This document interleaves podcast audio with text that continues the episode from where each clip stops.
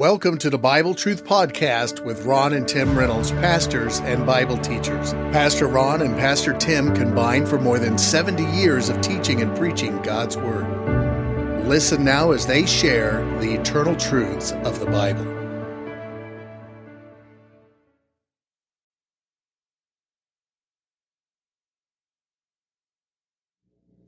All right, we're looking uh, at the uh, 14th verse of the 13th chapter of Proverbs. And the Bible says, The law of the wise is a fountain of life to depart from the snares of death.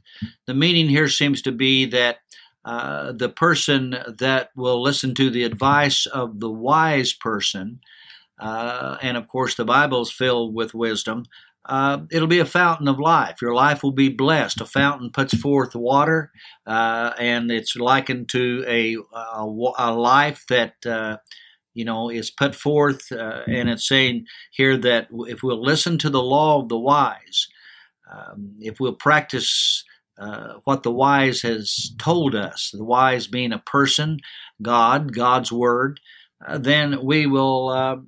it'll be a fountain of life, not a fountain of death.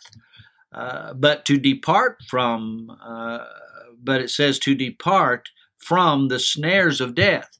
Uh, so we'll not be snared by uh, spiritual death if we take the wise words that God has given us here in His Word, uh, then we'll be blessed. verse 15 Good understanding giveth favor, but the way of the transgressor is hard. Uh, which is saying that uh, a person uh, that has a good understanding with whatever it is that uh, another person or with the Lord or whatever, um, he'll have a favor of that person because there's a good understanding between them. All right, so uh, a good understanding here is is seen to be seen to be seen to be something that is very um, important uh, but a person that transgresses or breaks the law, um, the, the, way his way is very hard, according to uh, this verse. A person of good understanding is a person that hears the other person and they're a gracious person. Uh, but a, a, person that is not of good understanding uh, will sin and it'll c- produce troubles and grief and, and trials um, and, and, the ungodly here depicted as uh, the transgressor uh, will have a difficult time in life. Uh, the transgressor, it's hard. Life's hard enough without transgressing God's law, and uh, we should be aware of that. Every prudent man, every sensible man dealeth with knowledge, but a fool layeth open his folly. So, a prudent person, a person that's sensible, uh, they will uh, they know how to deal with things in life. Uh, they take time to not only learn something, but to find out how they can uh, use it in their everyday life. And um, but a fool, they don't take time to learn anything. I mean, it's just a fool goes on his own merry way, maybe thinking, well, I'm just going to party, have a good time in life and whatever. Well, that don't last very long because the money runs out. But a, but a prudent person isn't like that. They have more sense than that. Uh, verse 17, uh, a wicked messenger falleth into mischief, uh, but a faithful ambassador is health. So uh, the point I think here is that uh, a wicked messenger is someone that will get himself in trouble or herself in trouble uh, because they just kind of, you know, go on their merry way of leading a foolish life, making foolish decisions. But a person that is faithful, uh, here it says, uh, a faithful ambassador is health. Well, they'll they'll have God's favor and God's blessings. It'll be health not only physically, uh, they'll be in better health, but spiritually as well verse 18 Poverty and shame shall be to him that refuseth instruction. Well, he sows, uh, he sows to the flesh, uh, and uh, they're going to reap poverty and shame. Uh, instead of having a good reputation, they'll have a bad reputation. Uh, to him that refuseth instruction, no one, no one's going to tell me what to do. Well, that person is going to uh, reap what they have sown. Now, the Bible says, but he that regardeth reproof, that'll take instruction, uh, he'll be honored. His life will be a life of uh, good reputation. People will honor him, uh, believe in him or believe in her uh, because they uh, they've been willing to learn. They're teachable. Verse 19: The desire accomplished is sweet to the soul. You know, when you accomplish something, you set out a goal to accomplish and you accomplish it, it's always a blessing. It makes you feel good. It's sweet to the soul. But is an but it is an abomination to fools to depart from evil. Um, fools just have a hard time uh, not doing something wrong in their life. Excuse me. Uh, they uh, it seems like that they're kind of uh, they got this kind of mindset that they've got the freedom to do evil, so that seems to be a good thing to them, which is foolish.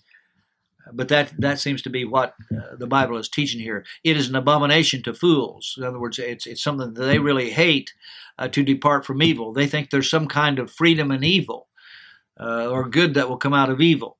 Well, it doesn't. Verse twenty, he, and here's a great verse that uh, we should relate to all of our young people. If you have children still at home, you should get them to memorize this verse because if they will memorize it, uh, they will be able to put it into practice sometime in their lives, and especially while they're young. He that walketh with wise men shall be wise. So if you want to be a wise person, you hang out with wise people and listen to what they talk about, what they, you know, uh, what they discuss. Uh, he that walketh, or walketh means he that spends time with uh, wise men will be wise. But a companion of fools shall be destroyed. A person that just hangs around fools that are always getting into trouble and and uh, whatever, well, uh, they're going to get into trouble too.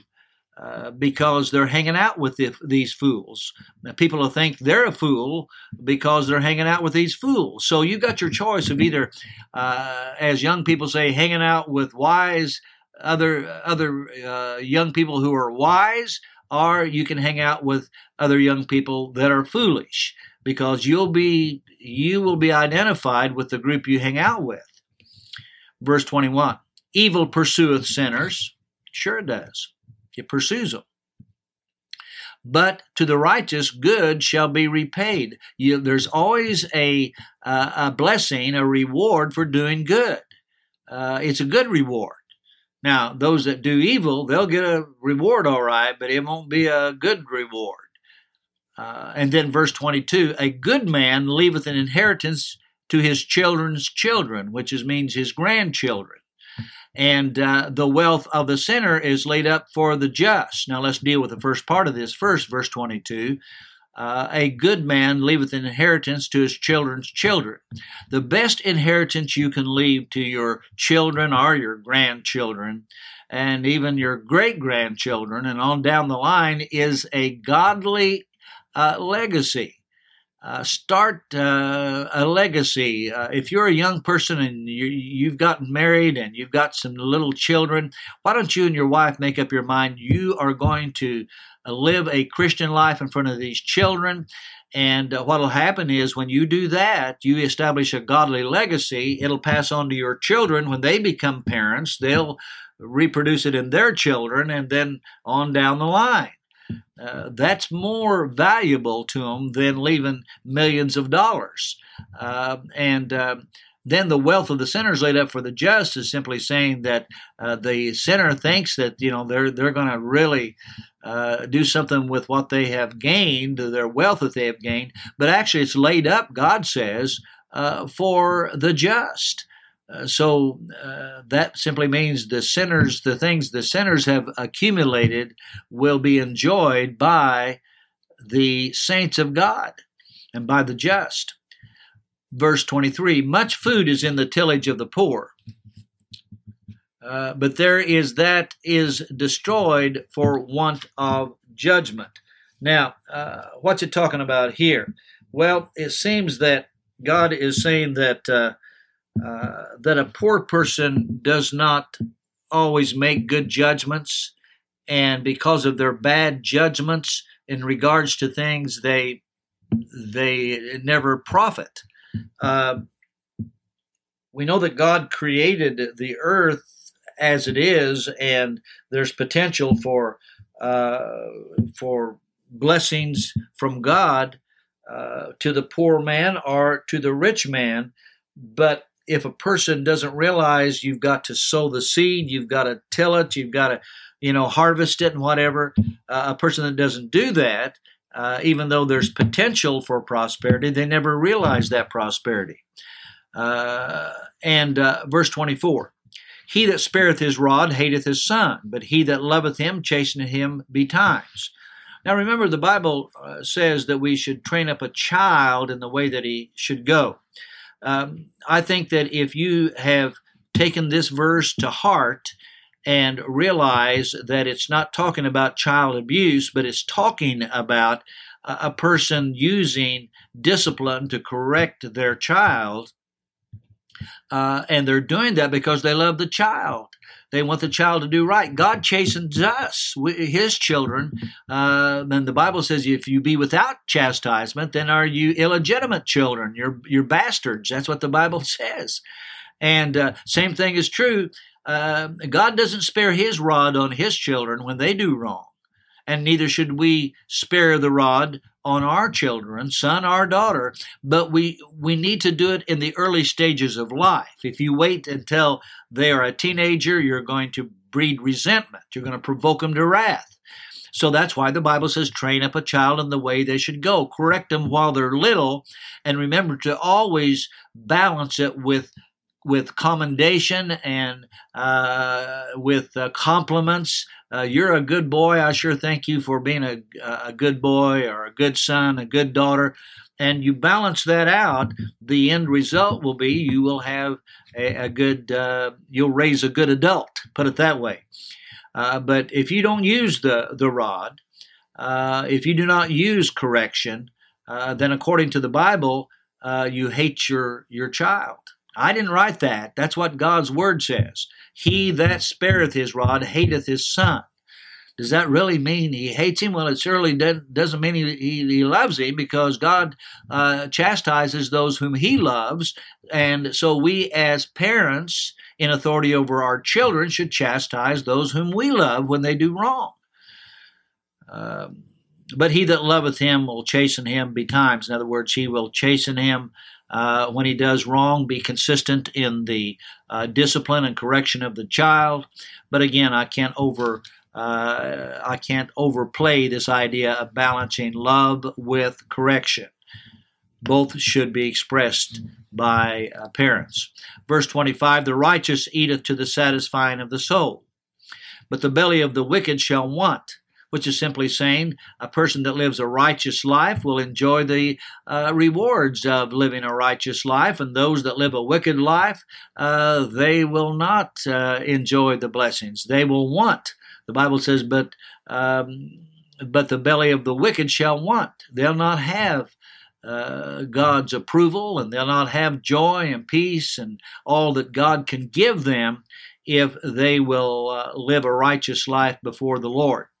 All right, that ends chapter 13. We'll look at chapter 14 in the next session.